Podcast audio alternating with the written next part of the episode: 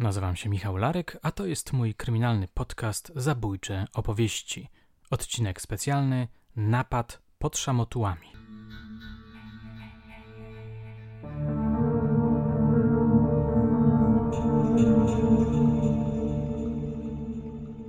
W poprzednim odcinku mogliśmy posłuchać fragmentu opowieści kapitana Czechanowskiego na temat fascynującej sztuki przesłuchiwania przestępców. Z wiadomości, które dostałem po emisji, wynikało, że bardzo zaintrygował Was ten temat. Bardzo się z tego powodu e, cieszę. Jakie przygotowałem na dzisiaj atrakcje?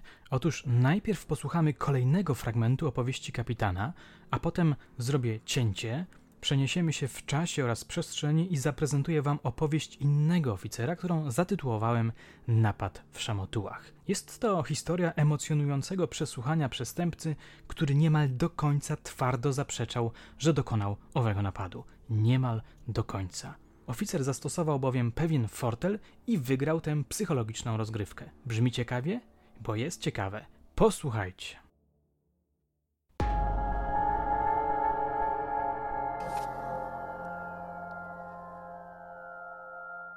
Zauważyłeś, jak szedł, ja to stosowałem później całe swoje 30 lat, maszerowałeś z nim, nie? Facet się pocił. No, nie było, było zimno, on się pocił, czyli coś się, denerwował się. To dobrze, że się denerwował. Zapytał się, czy może w kiosku kupić papierosy. Proszę bardzo, ręce mu się trzęsły, nie? Był zdenerwowany i najpierw chciał takiej papierosy, a potem w końcu nie wiedział jakie, ale w końcu kupił. I cały czas szedł, głowę opuszczoną i, i, i maksymalnie zdenerwowany wprowadzał, ja go wprowadzałem, bo ja go przesłuchiwałem później, nie? Inszego człowieka. Wprowadzałem go do pokoju, siadał, jak było lato, no to tak jak było, jak zima, to kazał mu się powiedzieć, tak patrzyłem jak wiesza wszystko, siadał za stołem i teraz była, i była metoda. Krótko. Pan się nazywa tak i tak, proszę mówić, co było tego dnia, o tej godzinie, o tej, co pan był. I on cały napięty powiedział wszystko, nawet więcej niż chciał. I potem się zatrzymał, no cholera, dużo powiedziałem, ale ja już to miałem. I ta, i, I ta umiejętność tego rozpoznania tego człowieka na tym krótkim odcinku, to była cała masa wiadomości ze spostrzeżenia. No na przykład miał tu bliznę. Nie? Denerwował się, nic nie chciał powiedzieć. Mówi, nie pamięta, nie. To się przechodziło na temat tej blizny. Nie? A skąd to pan ma? Wpadek pan miał, czy co? No wie pan tego, widzi się, cały czas się obserwuje tego klienta, nie? I, tak się rozluźnił, nie? Bo o tym bliźnie opowiadać i czego znów się go walnęło, nie? Czy tatuaż, jakiś tatuaż, nie? Tatuaż. Ja o, tatuaż, kto to robił? O, to tam grzechy młodości. A, grzechy młodości, no. To co, poprawczak? Mówię, no nie, to tam kuzyn mi zrobił, nie, tak. No i zaczęliśmy o kuzynie gadać, nie? I potem jak ten kuzyn zaczęliśmy gadać, się okazało, że kuzyn recydywista, że to, że tamto. No i on potem znowu powiedział to, co ja potrzebowałem, nie?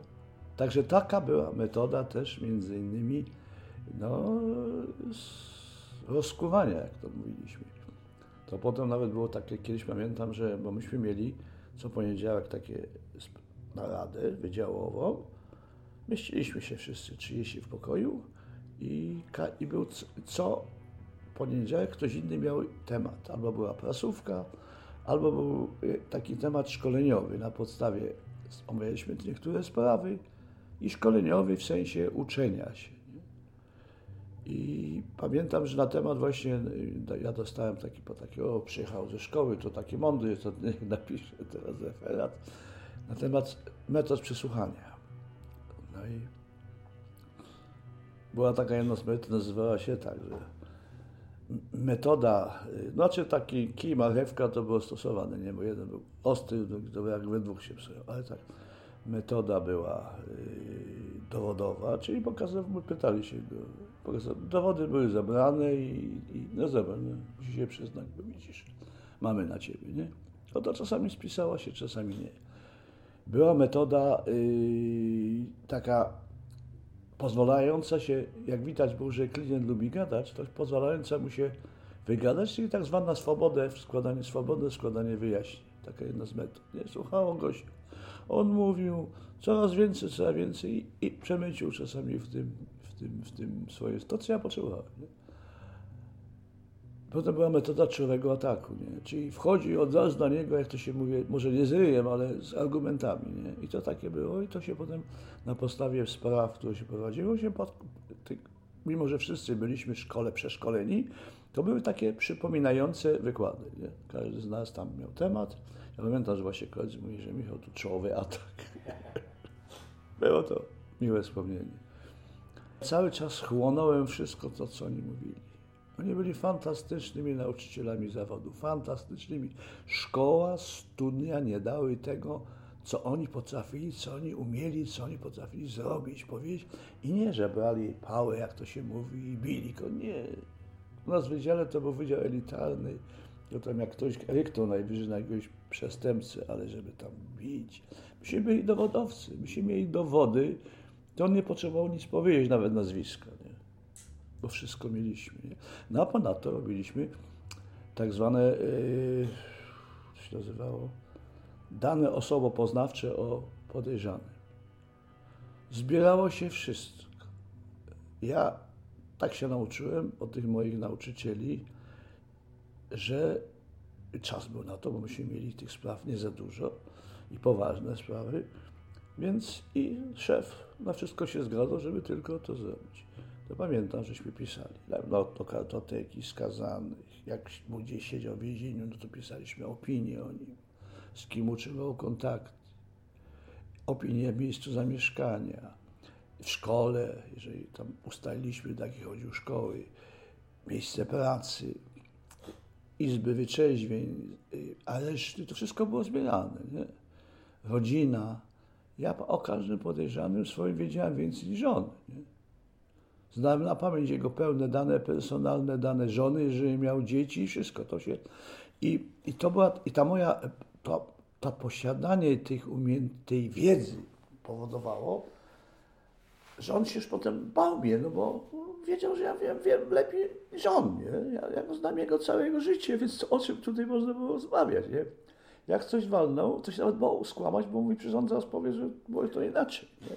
Tak to było.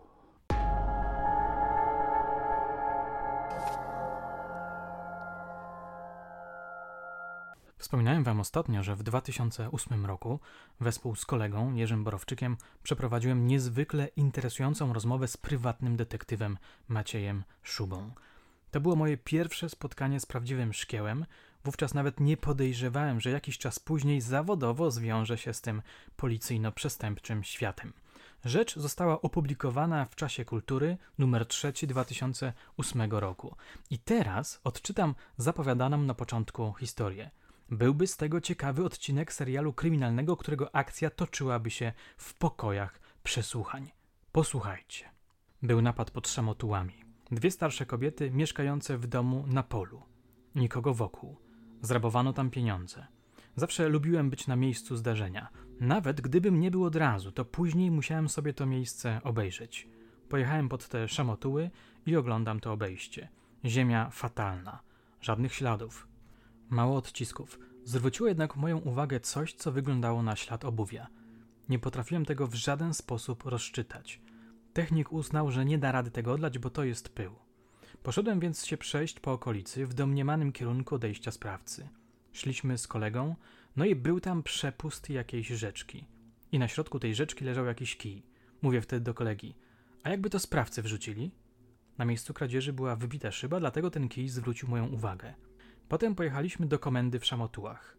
Tam wytypowano na sprawcę faceta, który właśnie przyjechał z Poznania do rodziny w Szamotułach. Ponieważ nie mieliśmy zbyt wiele, więc zaryzykowaliśmy i sprawdziliśmy tego człowieka. Okazało się, że to nie jest zbyt świetlista postać, więc kierując się nosem zdecydowaliśmy o zatrzymaniu. No i właśnie rozpoczęło się misterium przesłuchania. Próbowałem łamać faceta, ale on jakoś tak zgrabnie się tłumaczył. Podawał takie fakty, które były trudno sprawdzalne, czy wręcz niesprawdzalne, choć wiarygodne. Na przykład poza nim nikt nie był w stanie danego faktu potwierdzić, bo akurat nikogo z nim nie było wtedy, i tak dalej, i tak dalej.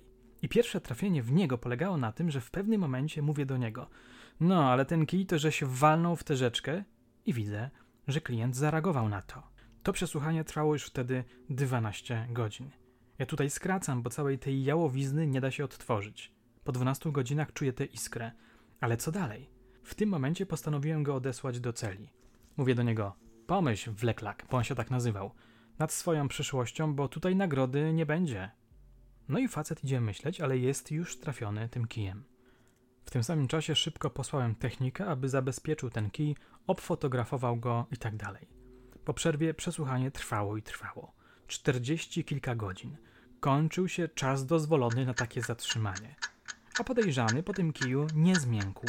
Ja nabierałem coraz większego przekonania, że to jest on. Ale co z tego? Moje przekonanie prokuraturze nie wystarczy.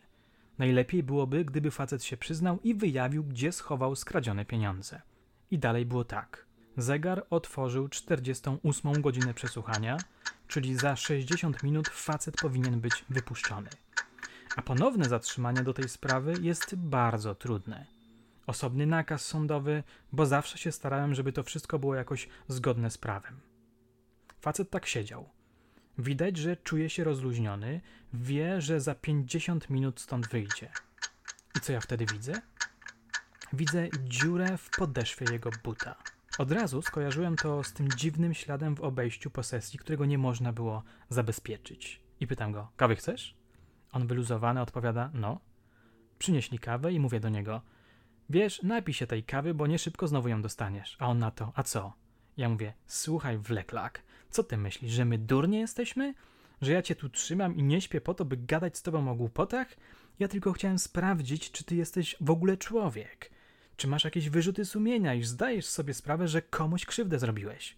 On patrzy na mnie zdziwiony. Ja mówię dalej: Chłopie, ty nie masz pojęcia o rozwoju kryminalistyki. Ten twój durny but cię po prostu zdradził. Powiedz mi, ile jest na świecie takich dziur o takiej fakturze, jak w twoim bucie? Jak myślisz? A on. No, chyba jedna. Pękł. Pół godziny przed końcem. Gdyby jednak tak nie usiadł, to musiałbym go zwolnić. Potem dorzuciłem jeszcze raz tym kijem i facet mówi: Przed kryminalistyką nie ucieknę. A my tak naprawdę to guzik mieliśmy. Facet przyznał się jednak. Pokazał nam, gdzie pieniądze schował i tak dalej.